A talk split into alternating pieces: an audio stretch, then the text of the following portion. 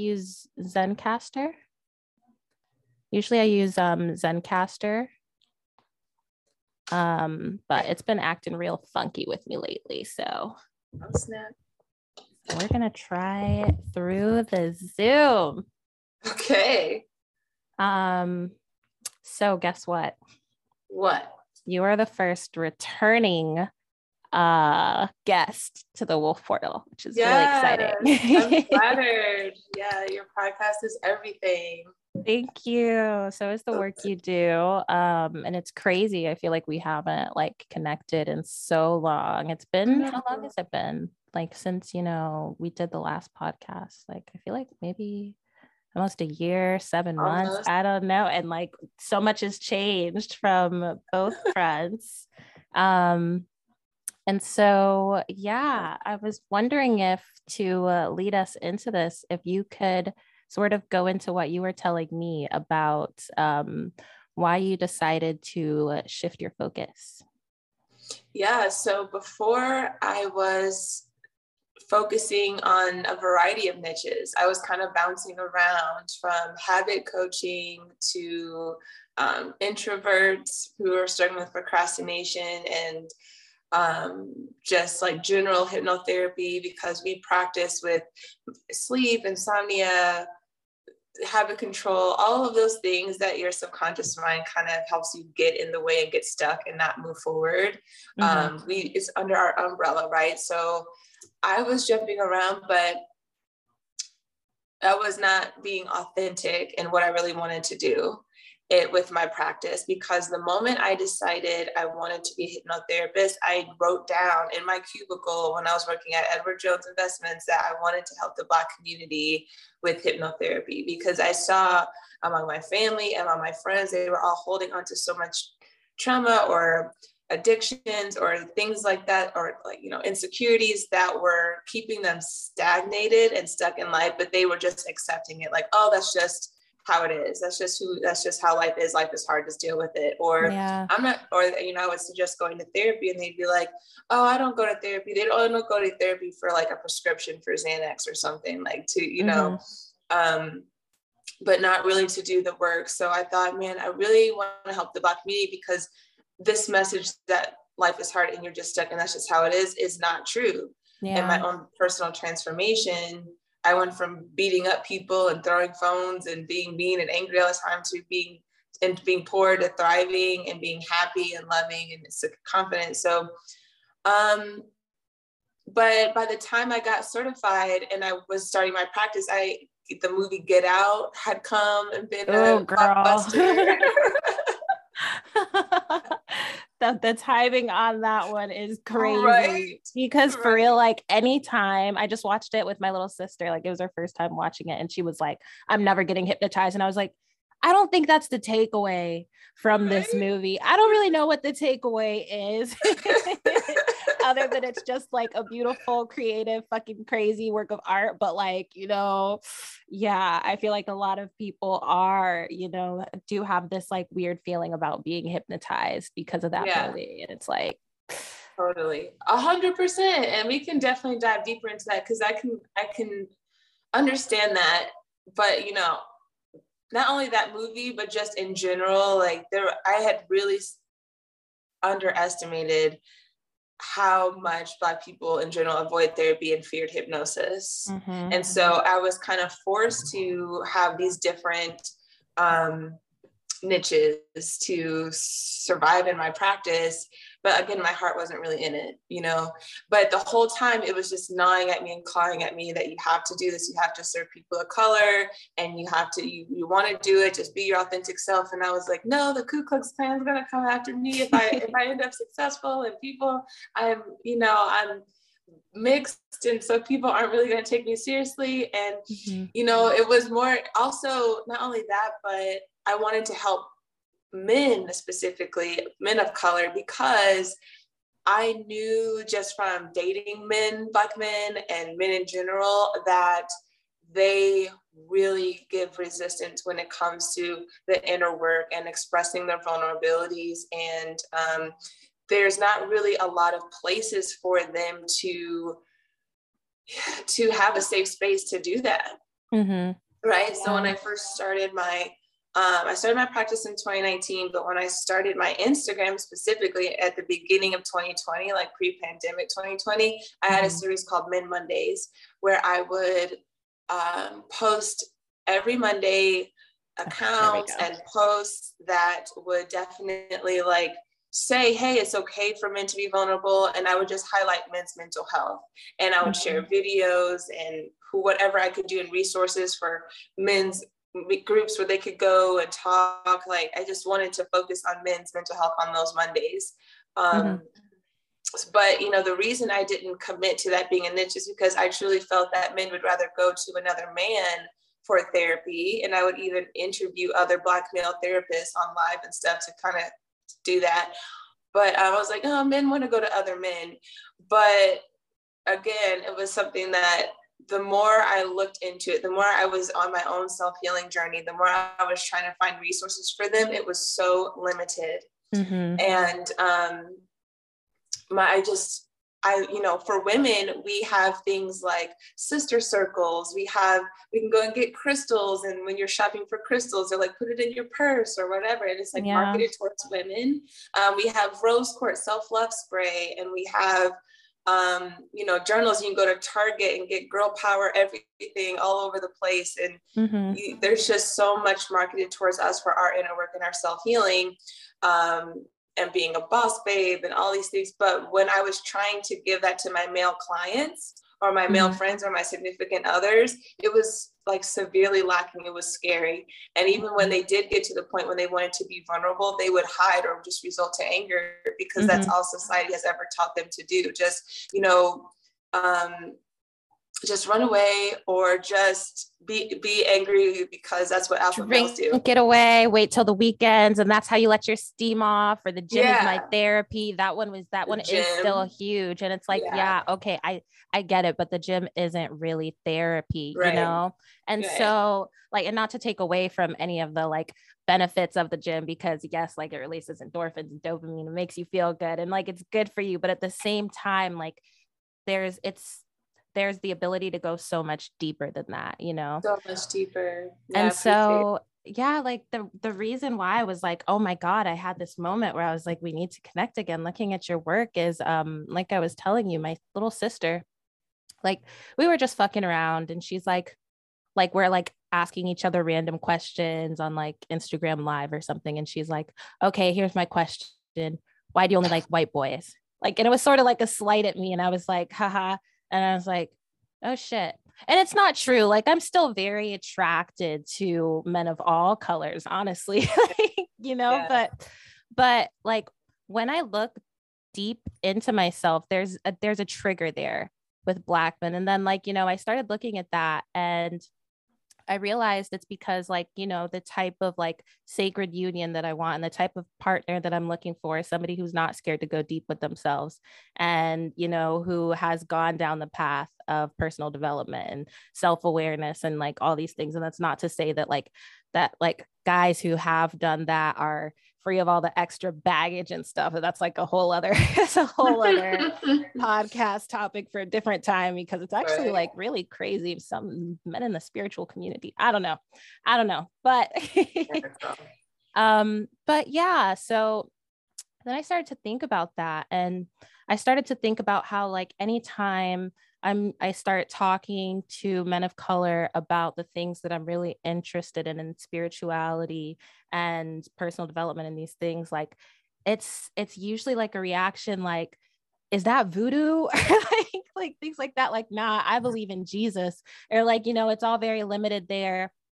And yeah. then like you know i'm also very into the path of healing through psychedelics and i always hear the same thing from black men which is like uh, I don't want to lose control. Like, I don't fuck with that shit, you know? And it's so interesting because it's almost like a part of people know, like, the the power of like the power of these psychedelic medicines and like mm-hmm. yeah what what are you so afraid of that's going to happen in this space of no control like you know like like mm-hmm.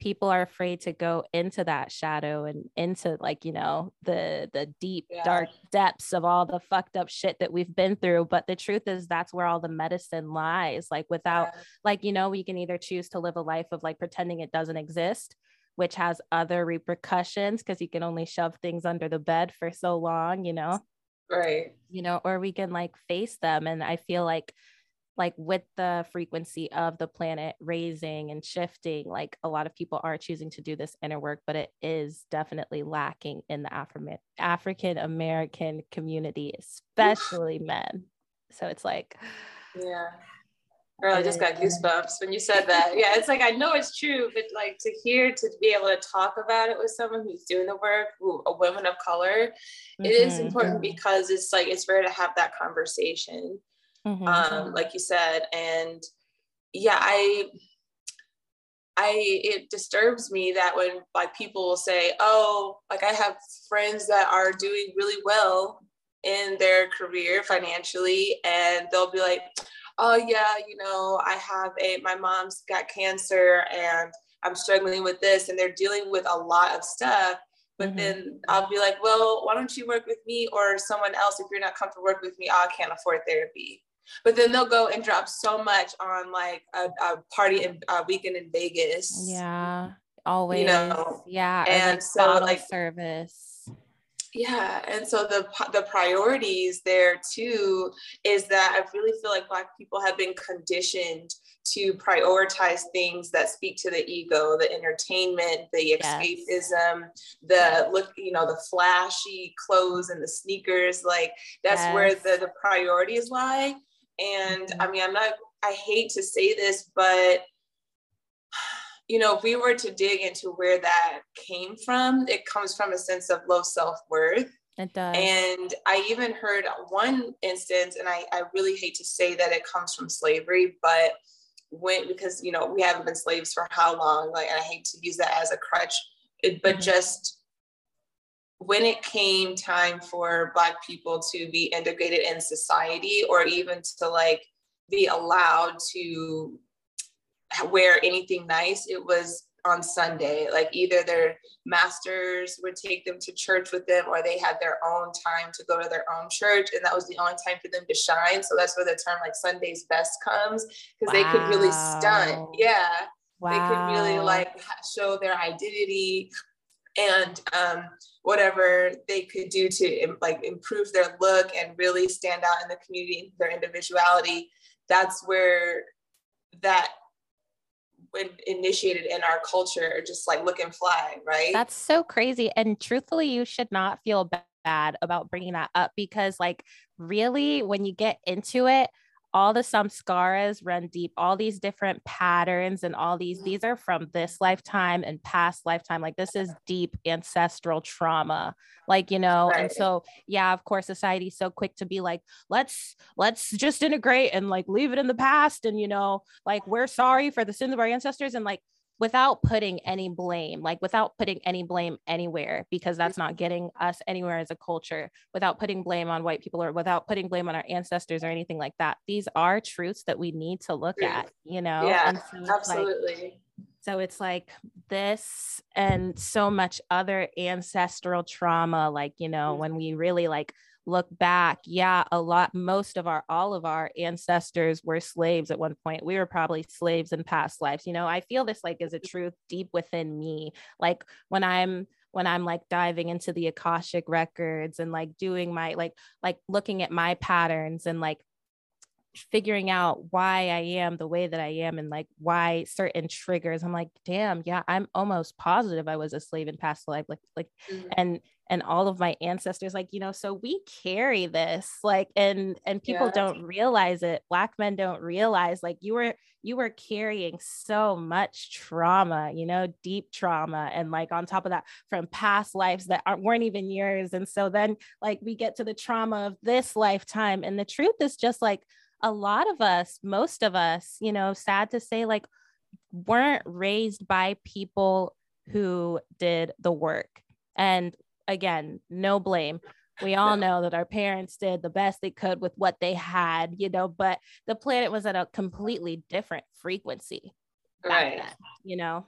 A hundred percent. No, there's definitely uh, there's definitely some synchronicity here happening with our conversation because literally right before this call, I did a free consultation with someone and we were talking exactly about that ancestral trauma because traumas that you don't even know you have Ooh. and how that can be encoded into your DNA. And, um, you know, what, because when you have things like insecurities and when you have constant rumination thoughts, uh, depressed thoughts, um, fears of success, fears of failure, and these are things that dictate you. You you have hormones, you have neurons firing, you have neural pathways that are encoded in you, and if you don't resolve that, that's going to encode just like a computer code into mm-hmm.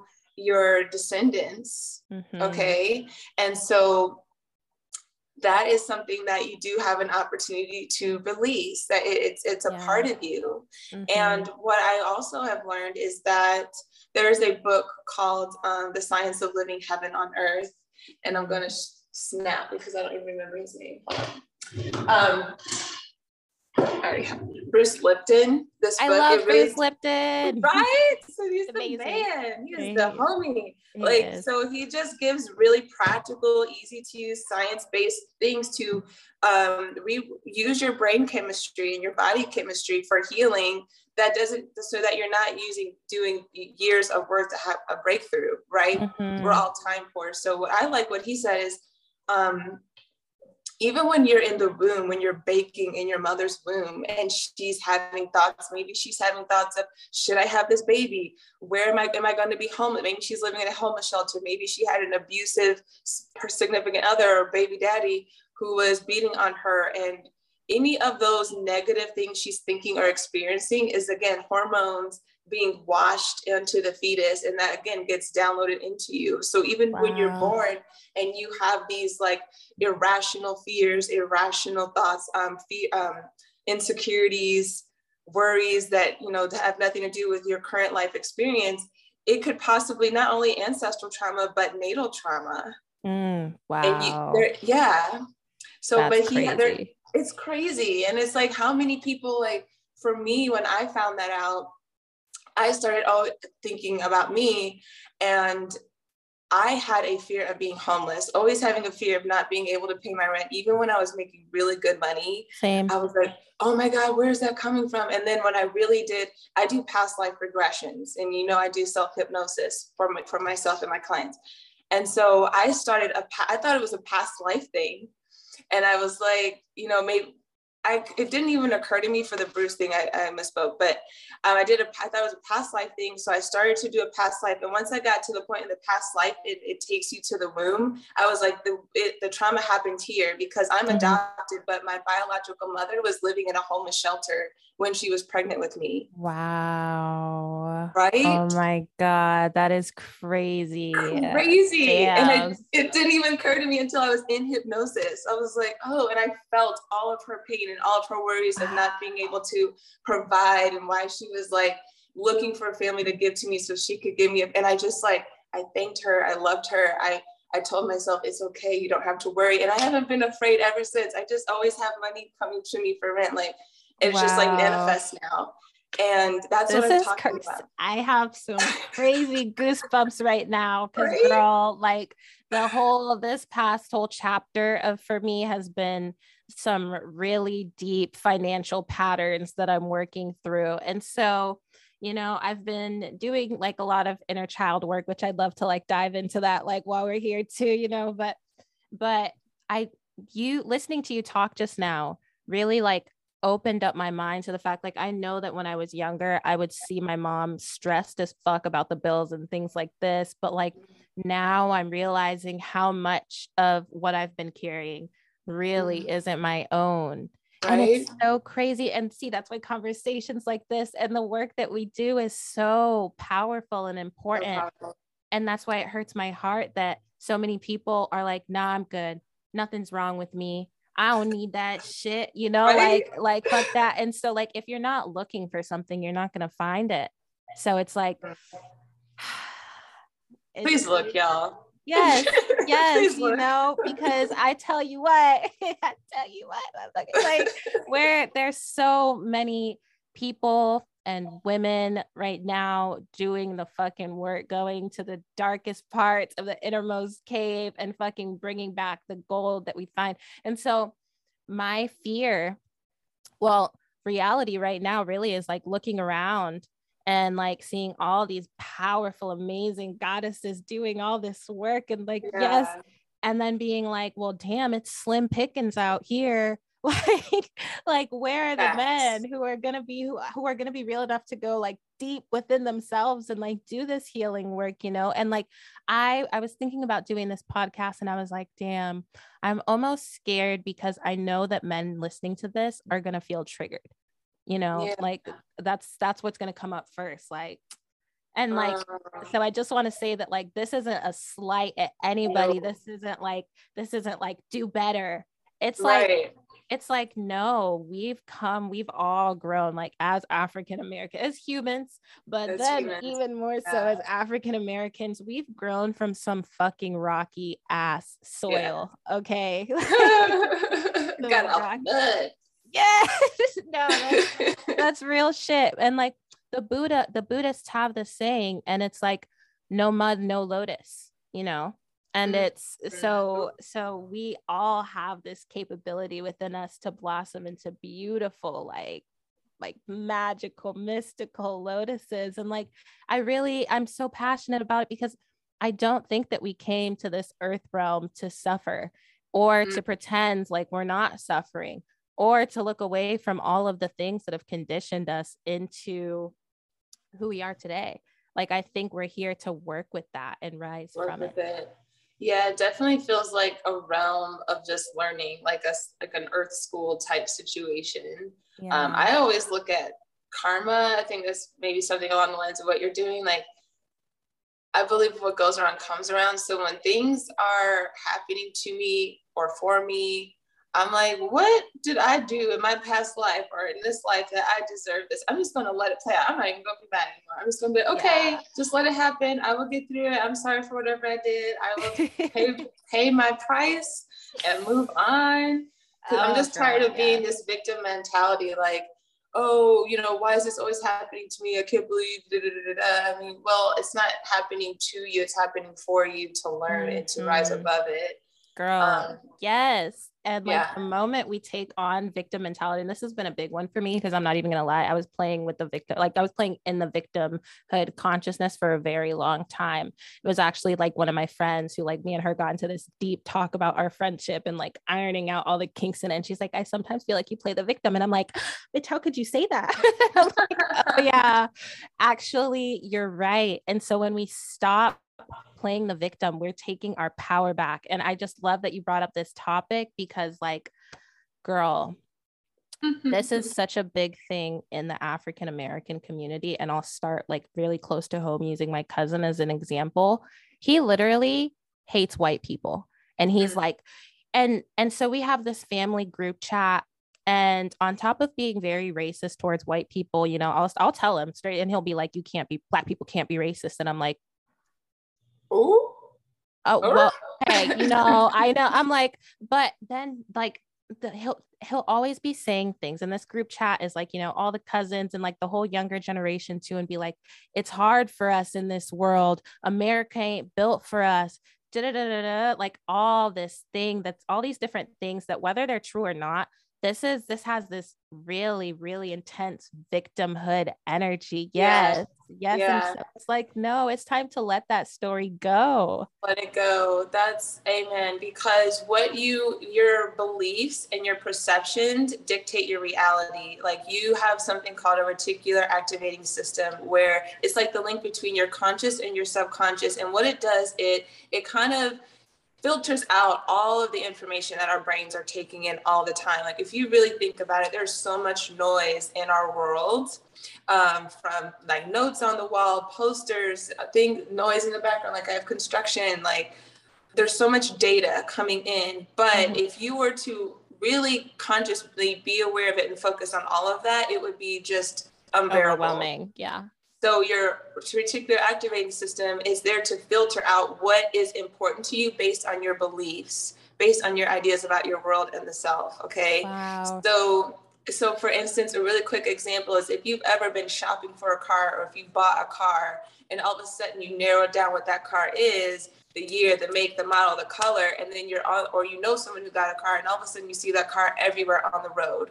When you're like, where did mm-hmm. this car come? Like, it's everywhere yeah. now. Yeah. Or you have, you know, or just kind of, what else would be an example? Just you like a particular style of clothing, and you see it, you know where to find it, you know how to see it, you know the color, but you know everyone's wearing something different all the times because everyone's seeing they're focused on that, if that makes mm-hmm. sense. Yeah. So anyway, you know, do your own research on the reticular activating system. But when you are a person of color and you are being taught that you are a victim and you have experiences, yeah, I'm sure we've all had experiences where there was a bias situation, but yeah. because we have such an emotional charge with it and it's our belief about who we are in the world, you are going to attract that into your mm-hmm. life, you're going to be on that frequency. Your reticular activating system is going to be looking for that to reaffirm your belief that that is your reality.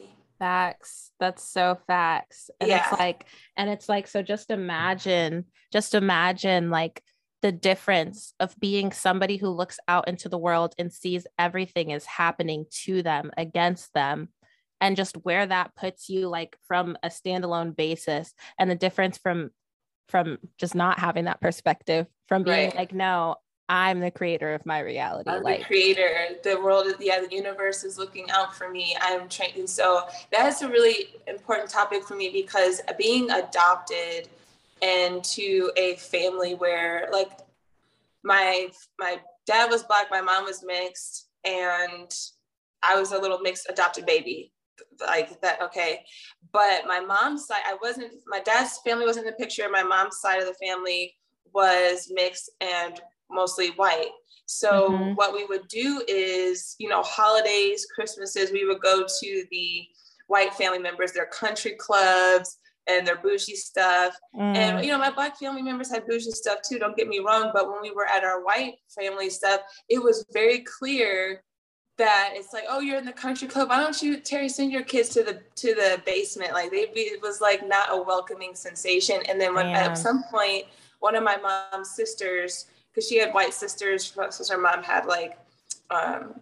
different baby daddies, and she had black baby daddies and white baby daddies. Okay, so her white sisters, one of them died. She was like the glue that held the family together, and her white sisters came to her, and not even came to her, wrote her a letter. We don't, if something happens to you, we don't want to be around your black kids. We're not going. Don't put us as a been um, as a caregiver or beneficiary. Like we don't really want to deal with the black side of the family anymore. And these were like aunts that I loved. Damn. These were aunts that I, even though there was this like being this kind of I kind of felt like they didn't want it. Well, maybe retroactively, I realized that they were doing, but I was like, oh my God, Auntie Brenda and all these people I loved. I had to see in writing that because I was Black, they didn't want me. And on top of that, like, Oh my god. I was given up for adoption, not only because she was homeless, but she was homeless because my biological mother, they were having a mixed baby. And so they fucking put her out on the street. Wow. Right. And they were, but, and so it's like this, um, and then we lived in really white suburban neighborhoods. And I was the only person of color in my classes. Same. And so in my Girl Scout troops. And so then, you know, there was some ostracization there. So I don't say all that to say I would have anxiety going into new social situations like, oh, they're not going to like me because of the color of my skin. Or always, if I had friends of different races or whatever, I would always think, oh, they're going to reject me or I have to act white to get them yes. to accept me or something. Like, yes. so I was like, dang, this is like, I am so tired of thinking this way. Like, why don't I just, I'm in my car, like, oh, they're not what if they don't like me because of the color of my skin I, da, da, da, mm-hmm. that is mm-hmm. not a, a, feeling that i wanted to live with so i started training my subconscious mind to let that go mm. and so I, I and so i would just show up in the world open to possibilities of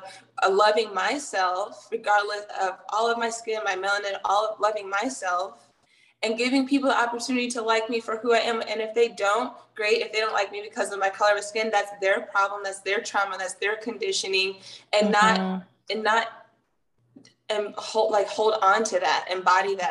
Yes. And yes. I say all that to say we've if you are out there and you're listening, you're a person of color, and you feel that oh people don't like me because of my brown, or I'm, there's injustice, da, da, da, really start to do some inner work to let that go because you deserve to be free of that anxiety, regardless mm-hmm. of what other people feel about you. That is a form of stress that hurts your immune system, that limits your potential.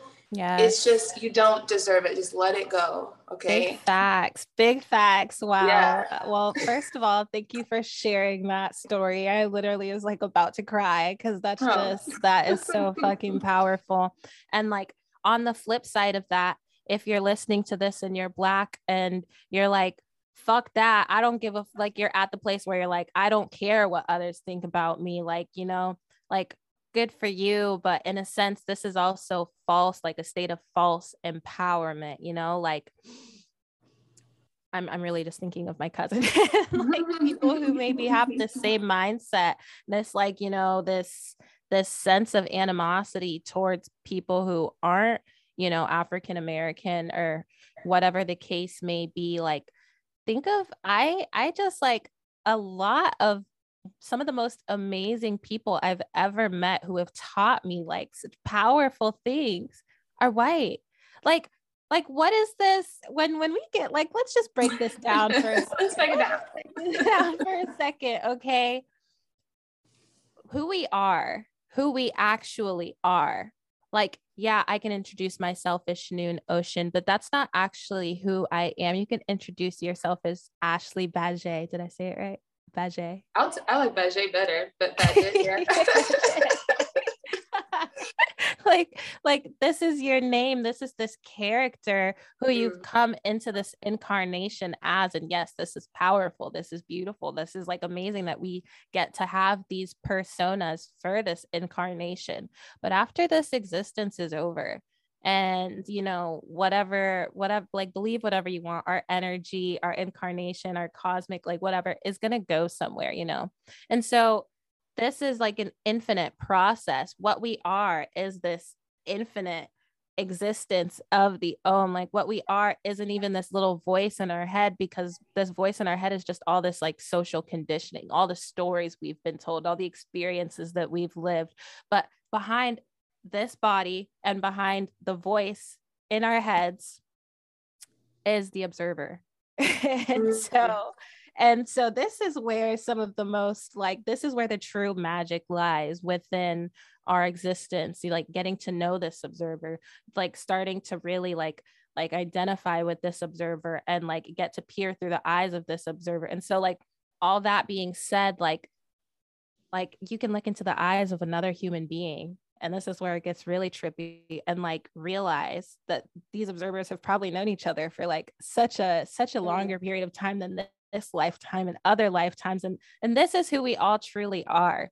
So like so to completely cut off an entire spectrum of humans who have also been through their own trauma who have also mm-hmm. like who also love you know who also like learn and strive to be better. This is just madness to me. It's yeah. so crazy. And then like like spreading that hate out to the younger generations so that right. like my little sister and my little cousins are like, yeah, fuck white people. It's just like so I know. I'd be like, nah, that's not yeah. the way, you know? It's, it's it is social conditioning, like and we've there is a lot of propaganda in our society that perpetuates those beliefs on both sides mm-hmm. okay on all sides i mean it's not just a black and white issue there's so many different you know forms of discrimination but especially in america race is such an easy trigger for people mm-hmm. and i'm going to tell you this this might be like far out but as a hypnotist i know what induces hypnosis and i know how like how hypnosis is used to influence people's brains so mm-hmm. speaking of you know we talked about get out and people are afraid of hypnosis I would say that his hypnosis can be used for good and it can be used for manipulation. Okay. Mm-hmm. So one of the ways that I see it being manipulated is in mainstream media because when one of the easiest ways to get people to be in a hypnosis hypnotic state and influence their thoughts is through anxiety mm. and fear so when you yeah. Girl. So when you see things like be afraid this is scary you're gonna die um and just like crime and this and you're attacked and you're going to be sick and all these things really look at that message and really step back and ask yourself are these the facts? Mm-hmm. is this is this really trying to help me or is this trying to scare me and make me anxious? That, studies show that yes. when yeah and so because when that's the easiest way to control people is if you can get them afraid of something then you can get them to listen and once they you're like once they're listening you can get a, access their subconscious mm-hmm. which is fucked up and so i see it all the time i see like I'm like, day, and then another way is repetition.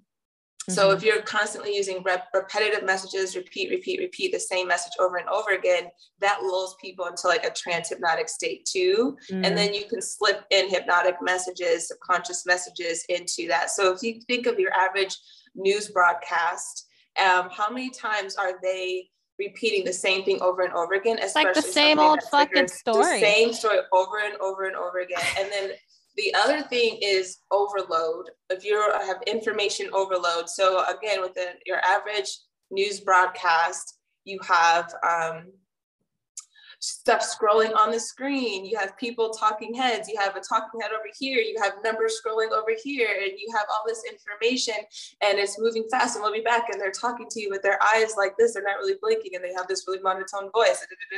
Like that is on purpose. mm-hmm. So um Damn. Than, I would not I'm not gonna say that they're okay, I'm not gonna say they're doing on purpose, but if it's not, then they are accidentally formulating hypnosis through all of that.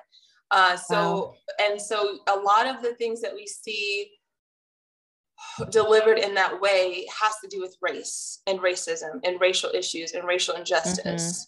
And but there's like a 1000000 mm-hmm. other topics that they could use their platform for that would raise above it that would help us have to evolve instead of pinpointing these instances where there are racial bias and injustice. Because there's so much bonding and beauty in the world among different cultures and different races that they don't ever focus on that. Yeah yeah you know i'm really really happy you went here. And you know i i know that this is going to lead us into a rabbit hole but i have full faith that we'll find our way out of this no, rabbit like... hole.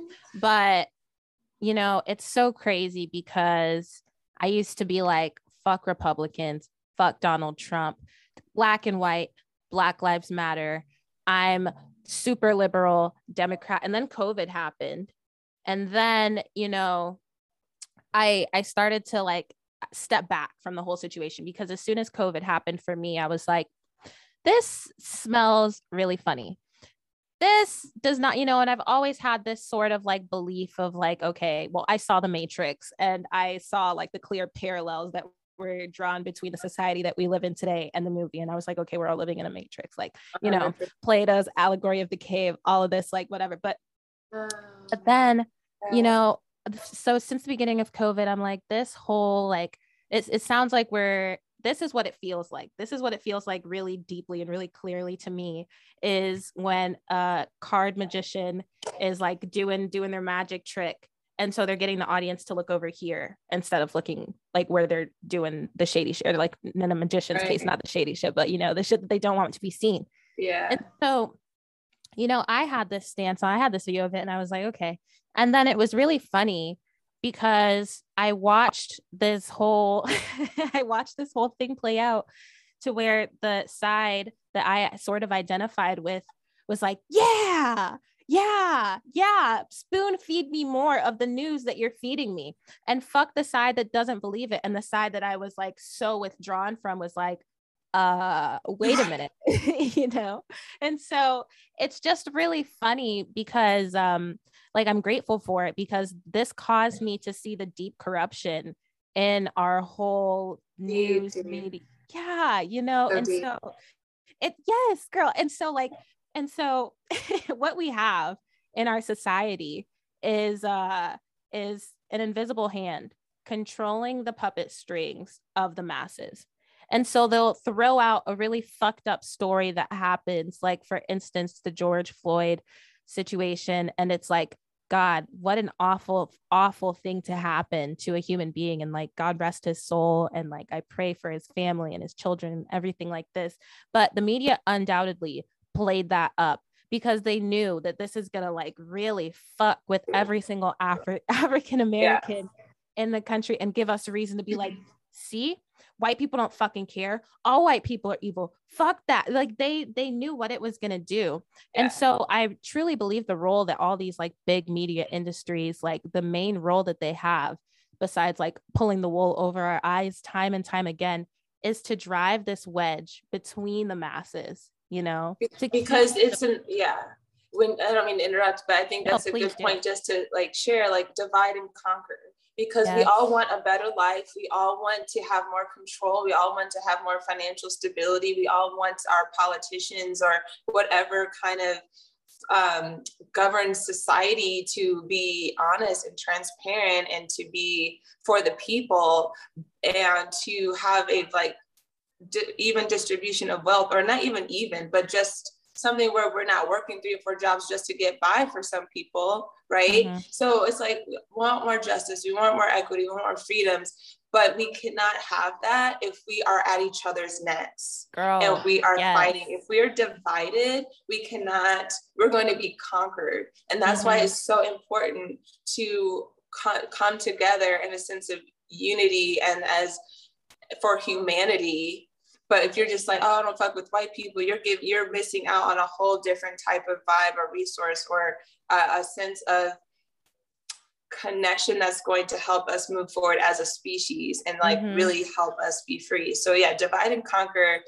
Like you said, they drive a wedge. Divide and conquer is like the oldest trick in the book when it comes to governments, mm-hmm. right? It really um, is and I, I, definitely resonate with that a lot and it's it's really sad but yeah, it is because it's like while while we're pointing the finger, being like all these white people I don't fuck with, like there's probably white people and black people and Asians. There's probably every race pl- at the top playing the invisible like taking the wealth from the masses and being like all right let's give them these ideas let's play right. things out like this like you know this this whole 1% or whoever the fuck you know i don't i don't mean to sound too conspiracy conspiratorial or whatever right. yeah. But you know conspiracy or not what's very clear in today's day and age is that the politicians our whole political system is very very corrupt and mm-hmm. you know i'm i'm sure there's like a higher there's a higher you know sort of realm of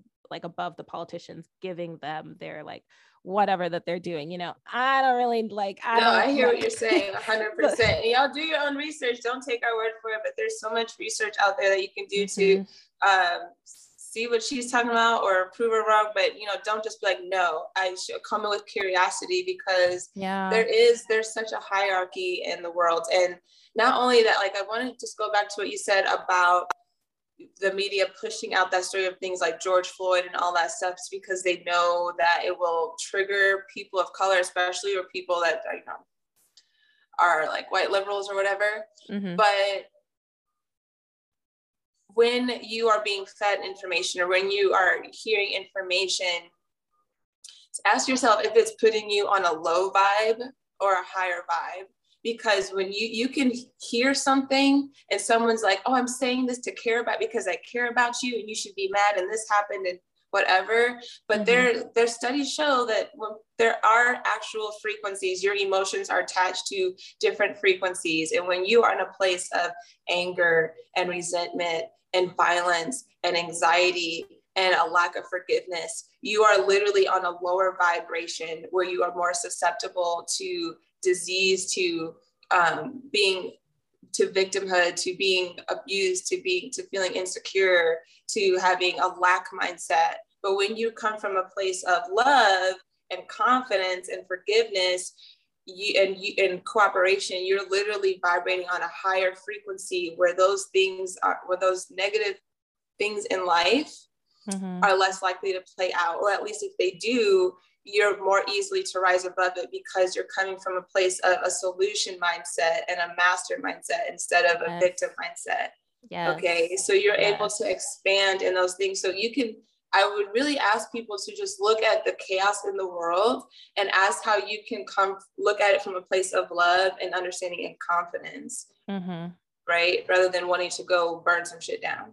yeah yeah that's facts that's facts like i think like um on gosh who is it? I think it's the david hawkins like emotional scale Right. it shows like you know where the resonance of the vibration of our frequencies are like it gives you a very clear visual. You know it'd be so cool if i could like just pull it up Pull right it now. up, but like but I think the two lowest resonating frequencies that we as humans experience are frequencies of shame and guilt. Shame, guilt. And Mm. and these like these are for you know like speaking from personal experience these are like like emotions that i was resonating at for such a long period of my life you know without even realizing it and going back way back finding our way out of the rabbit hole going back to like like just healing in general is like you know it's crazy like i did not even like i was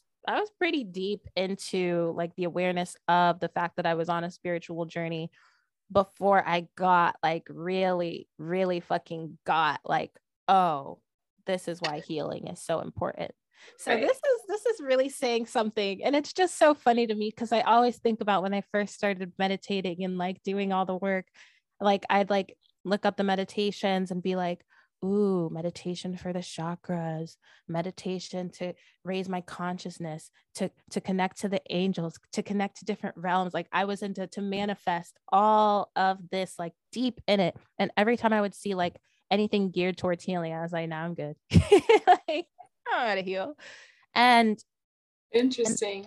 Dude yeah and it's been crazy as fuck like because this is like a never ending journey like i want to be very clear like when i'm like when we're talking about this i really like if there is fucking amazing if there is some quick fix some like magic fix like amazing truly like you know i wouldn't like not wish that for anybody but you know from where i stand and all the conversations that i have like with myself with other people everything this is a lifetime a lifelong journey of Mm. healing you know? Yeah. it is, it's like the waves of healing are up and down and like you know it's learning to find the beauty of this journey rather than like only being like oh my god this high high is so beautiful to be like oh fuck i'm coming crashing down again. This sucks. Like learning to find the beauty in the whole dance the whole process and a whole dance. dude yeah and so like i don't want people like you know who are maybe thinking about like looking a little bit deeper into healing to be like like daunted by the task because it is a big task you know Yeah. A hundred percent. And I um I'm being inspired to talk about just the healing space and how it's dominated in a racial aspect. Because I know we've talked about um like harmony among the races in a nutshell, and being open and not just being like, oh, I don't fuck with white people or black people, whatever. Mhm.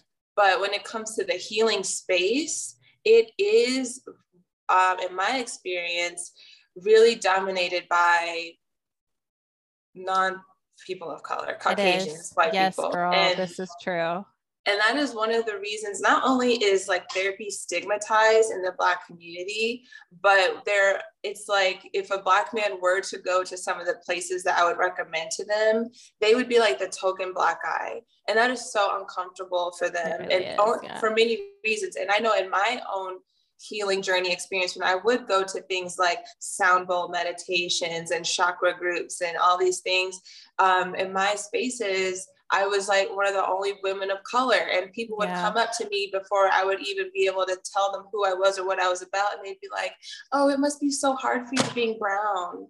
It must be so Mm. hard for you." And oh, I love Martin Luther King. I just want you to know that. Like i they voted for to, like- obama you know right yeah they would have to like say oh i'm down or you know they would have to make my race a thing to make themselves feel comfortable they think they would have to call that out to make to yes have some conver- queen goddess and it's yeah like oh i love your oh. hair like put my, don't put your fingers in my hair you know yeah.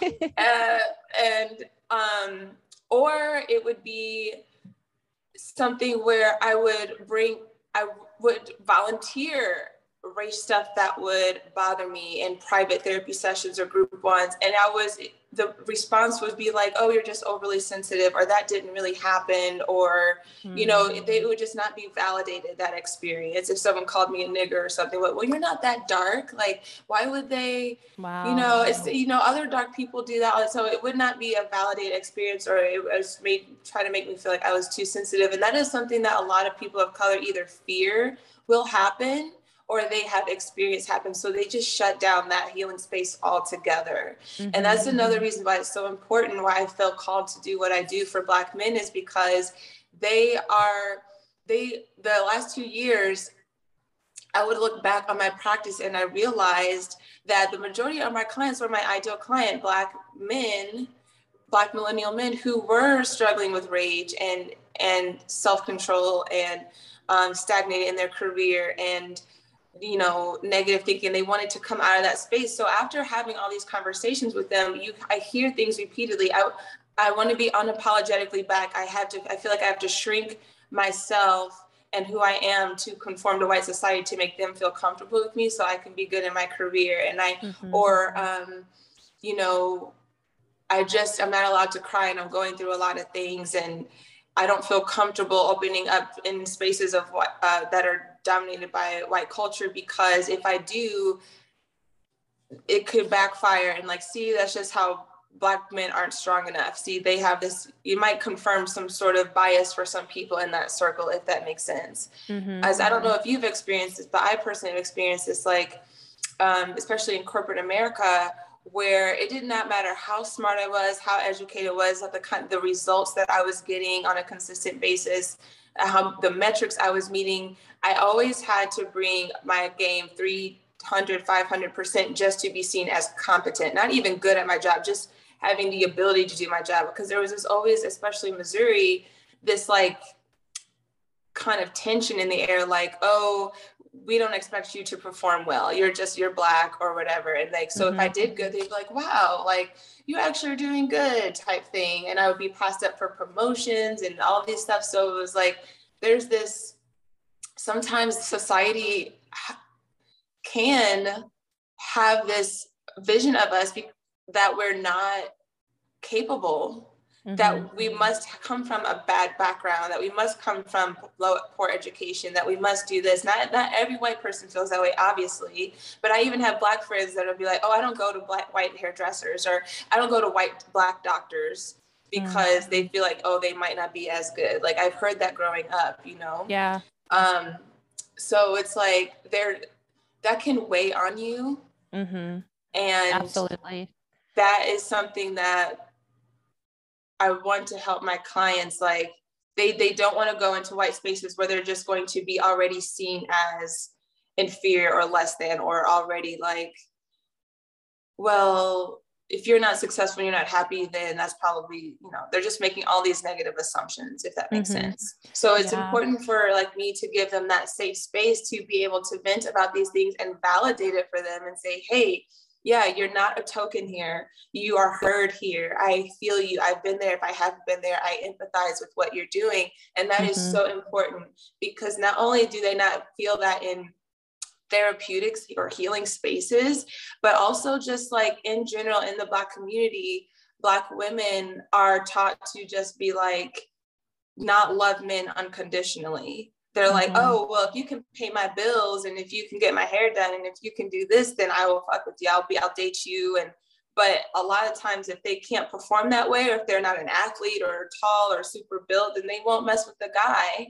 Mm-hmm. Right. And so they kind of kick them to the curb and until they can have the, that, that list of what they feel like a black man should be there. Yeah, and then yeah. if the black guy has a hard time or if he's unhappy, oh, you should just be a man. You should just be stronger than that. You should be this. If he tries to come to her and says, I'm struggling, I'm unhappy, how are you gonna be unhappy? I could be, I claim for you. Like they're not listening.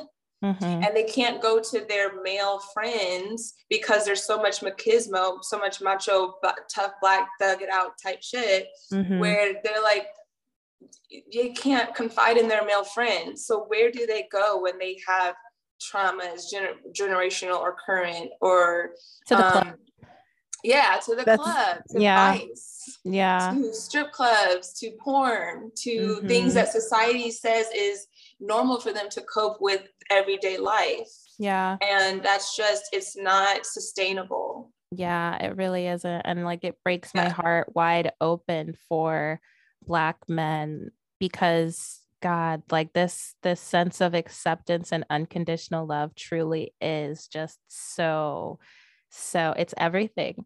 It's Yeah. everything in this healing journey. And like just to go back really quickly to you talking about these different healing spaces, I like I really struggle with feelings of resentment for how inaccessible a Mhm. lot of this these deep healing powerful containers are made for african americans because Right. with- without like bringing any of the victimhood into it there are just facts Facts, you know right there, Yeah. there are just facts and the facts of it are that america is a country that was built on slavery so here we have not every but most a lot of white people and people of you know other other races african american or like hispanic also races who have a foot up you know who have like who are coming from maybe more money or better conditions or whatever the case may be than a lot of black people you know? And so like like when we go over to this this whole like healing realm and spiritual and therapy like a lot of these things are really expensive you know a Mhm. lot of um of like some people i really really look up to in the spiritual community have these amazing events and things that are truthfully inaccessible to a Yeah. lot of people of color who need Right. healing who Who need need healing healing. like so much i'm not going to say like more than anybody but like you know here is like a whole culture like a whole group of people who like starving souls truly Yeah. starving souls like we need this this is like where so much attention should be focused so it can get like a little bit frustrating when like oh my god hey here's this like really cool healing event or like sacred space and then like looking at the cost and being like well you know like i don't know i'm gonna have a hard time like trying to get my friends to come to this one with me like you know right and so yeah, Yeah. that that is something that does frustrate me a lot and then like it's really cool to see like a lot of a lot of different um programs for like like what i'm thinking of right now is like yoga a lot of different yoga teacher trainings and things like this will have like um by poc like different programs. And i'm like okay well cool. But then there's also this stigma in me that's like okay well if i get a scholarship for a yoga teacher training because of the color of my skin they're going to look at me differently. So i really feel everything that you're saying. it's such a soul journey that like what what we're our conversation i'm realizing is the epitome of what it is like to be black in america. It's or especially when you're doing healing work it's like this constant dance of forgiving accepting loving expanding but also having to face facts like okay there is there are certain things in place that we have to rise above hmm that makes it less fluid and um, not resenting that to the point of just our own detriment, you know. So and yeah, Yes. especially like my practice, it, that's been a huge thing is me determining my my prices because um, there are hypnotherapists that will charge twelve hundred dollars for one session, hmm and it's like, damn, like I I would love to ball out and do that, but I also know that I need to be accessible. yes And that's why I offer payment plans and I will give promo codes and I will just work with people and be like, look, okay, I know that, you know, you are trying to seek therapy, you're coming to me and this price doesn't work with you, holler at me, we'll figure something out because I don't want you to feel like I know when I was struggling financially and I was at my edge and I needed mental health and I couldn't afford it, that's not a very good place to be. hmm Yeah, that is Mhm. like, and you don't have family or friends that are willing to to spot you in order to do that because they don't believe in therapy. That's even Yeah. harder. hmm So if you're listening and you feel like you you can't afford therapy or you don't have insurance, I don't even take insurance, so you can like come at me and we will work something out because Big it should facts. not be it should not be inaccessible. And you know mm-hmm. how those people who are manifesting those higher prices and clients that can pay them more power to them. It's just not the reality for a lot of people. Um, what, but and so I also just want to go back to really quick before we wrap up the idea that we were talking about in the beginning of women healing, doing this healing journey and stepping into their goddess and their divine energy. And they're, even if they're not going to that level, they're going to therapy, they're doing something and they're looking at their significant other or they're looking at the dating pool and they're like, dang, like I don't have anyone to go on this journey with.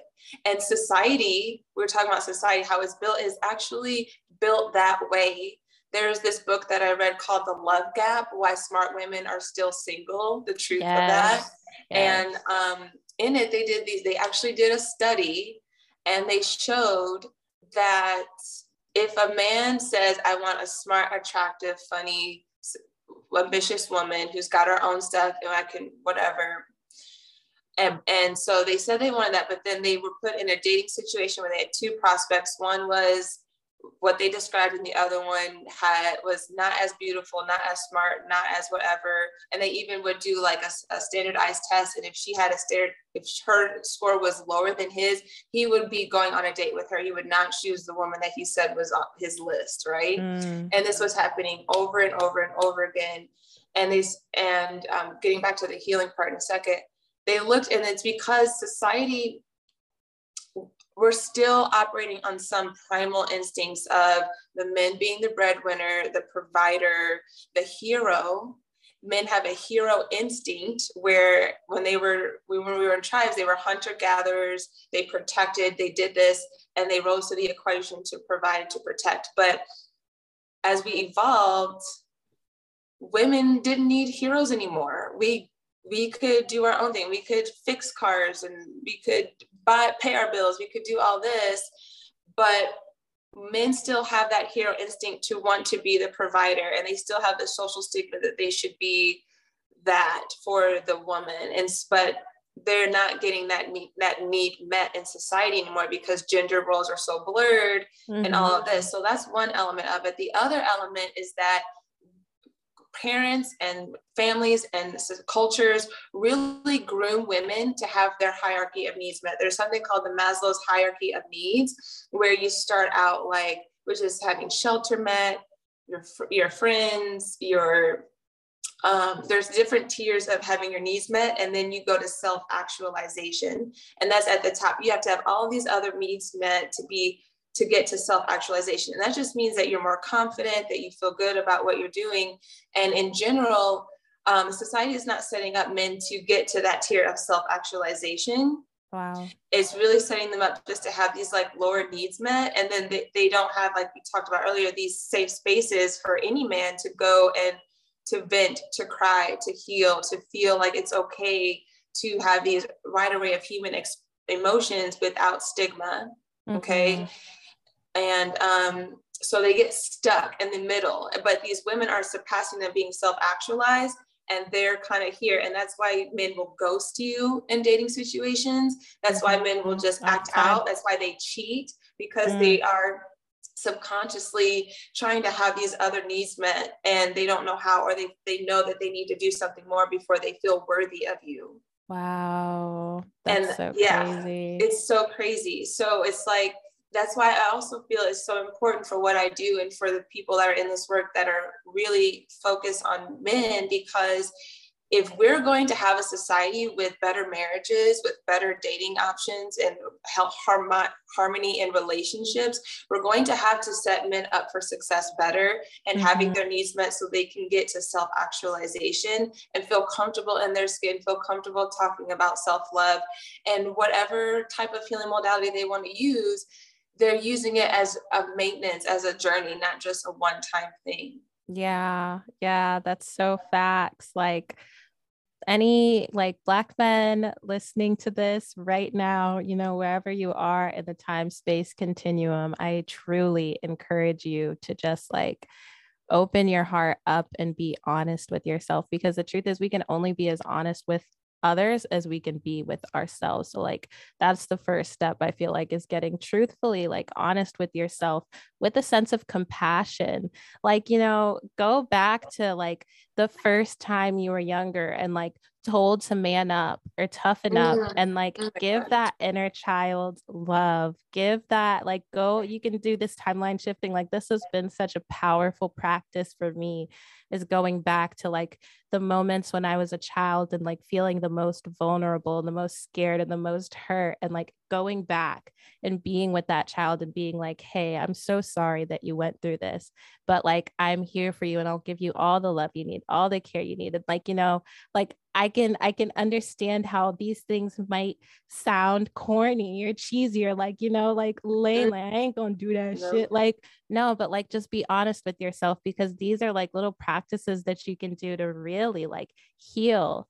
you know, like I I really encourage like, you know, all humans, but like really like black men to like just start the journey. Like, you know, whatever it takes to get started just like you were saying like whether it's meditation whether it's yoga whether it's hypnotherapy whether it's therapy therapy but you know also i and I know that we're wrapping up here, but I do want to like dive real quick into this topic of like why I'm really, really like right now fucking with practices like yours and mine yeah.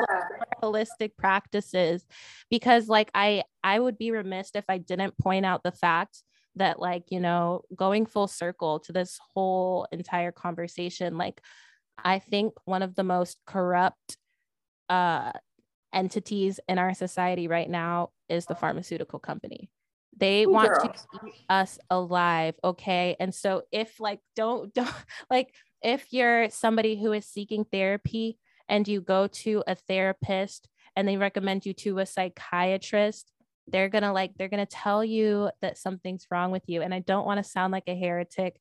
I don't want to like you know take away from the mental health industry because i know that like in a lot of cases in some cases you know mental health is a slippery slope and it's it's very very like fragile isn't the word that i'm wanting to use but like you know it's something that we have to be careful with and talking about and all these things. But for i have a lot of friends and family members who have gone to therapy or like talk to their doctors and they're like you're broken so I'm gonna give Girl. you pill to fix you. And then like here we are 10 years later, and you're dependent on this pill for happiness. You're dependent on this pill to feel like a real human being, to feel like any ounce of joy. When in truth, like in the the fact of the matter is you were never broken. Girl, yeah. I I went to a um I had a family member that was in therapy and they had a family day where they, they had like a group therapy session. They wanted to just bring their family for moral support. So I went and what it ended up being was a seminar on antidepressants. And they literally told everyone there that you will, you'll probably be on this the rest of your life. And I was so, I was like, oh, hell no. And I turned to them and was like, if you think that that's true, you have more problems. That's that's not it yes, at all. I was so all. mad. I wanted to just throw some at that lady that day because that was before my my anger management days. But I was like, I did not believe that, girl. And I was when I was depressed and I couldn't get out of bed for days. I would just have my cover over my head for days and days and like not even know how to like function. My family would just open the door and they would just shake their head and, and close the door. They just didn't even know how to deal with me. Mm-hmm. They would open the door and they would come in periodically and be like, "You should just get antidepressants." Like that's and like you see on I don't really I don't have a TV, but recently I was watching a TV series and there was commercials and I was like, no wonder people only think that antidepressant is the answer because there's pharmaceutical commercials that are just like, oh, now I know how to manage my depression. Like there's oh my God. infinite possibilities. Girl. There's infinite possibilities on how to manage and overcome. Your depression is actually a if you can look at it as an opportunity for growth, mm-hmm. it's it, it, it, can teach you. It is a catalyst yes. for transformation. Preach. It okay. really is. That's where the magic is in the yeah. fucking dark depths of the innermost caves. Like that's where the true healing medicine is. The true medicine isn't out there any of the time. It's always in us. You know, yeah. the pain that we feel, the depression that we feel, the anxiety that we feel is a call back to ourselves, a call mm. to look deeper, you know? And so, like, there's so many beautiful healing modalities that are holistic and like yeah i like i i wish I didn't even use that word just now. like natural, you know, like yeah. which where you know we'll put your we'll put your code Ashlee also um sell CBD supplements that are fucking incredible. And like yeah um, I'm glad you mentioned that because just like the I've been trying to tell people they're like why do you deal with CBD I'm like just like how traditional therapists will recommend something for your brain chemistry to help you be happier less anxious. I'm doing that with CBD I don't prescribe anything but I recommend it because we do need things that help with our body chemistry. I learned that the hard way because my anger and rage started to come back up when I was struggling financially again. And um, I was like doing all of my emotional freedom technique, hypnosis, meditation, journaling, all my normal modalities. And I was like, still like, ah, you know, what's going on? Yeah. Praying, girl, whatever. And then the CBD came into my life and I realized we need something to help to get our mind and our subconscious right but then you have body chemistry that can do things like cbd that helps regulate dopamine so if you're using if you're doing drugs or drinking and your dopamine is kind of off it helps regulate your dopamine it helps regulate your serotonin and these hormones and neuron um, neuron transmitters that regulate those happy feelings those happy moods it helps yes. your gut health there's your brain, your gut is your second brain. I think so CBD helps gut health. Yeah, wow. gut health, girl. I fucking love CBD so much. it's so the much. Best, like it really it's like if you're yeah, if you're someone who needs, I recommend a dietary supplement. So if you feel like yeah, supplement could help me with better sleep, less anxiety, less stress, mood mood support, definitely tap into CBD. Um, find one that's good. It's hard to find a quality one because there's mm-hmm. stuff out there with mold and metals and bacteria, and you don't want that. So hit me up if you just want some tips on how to find one. I work one that's super good but plant medicine cbd is like absolutely.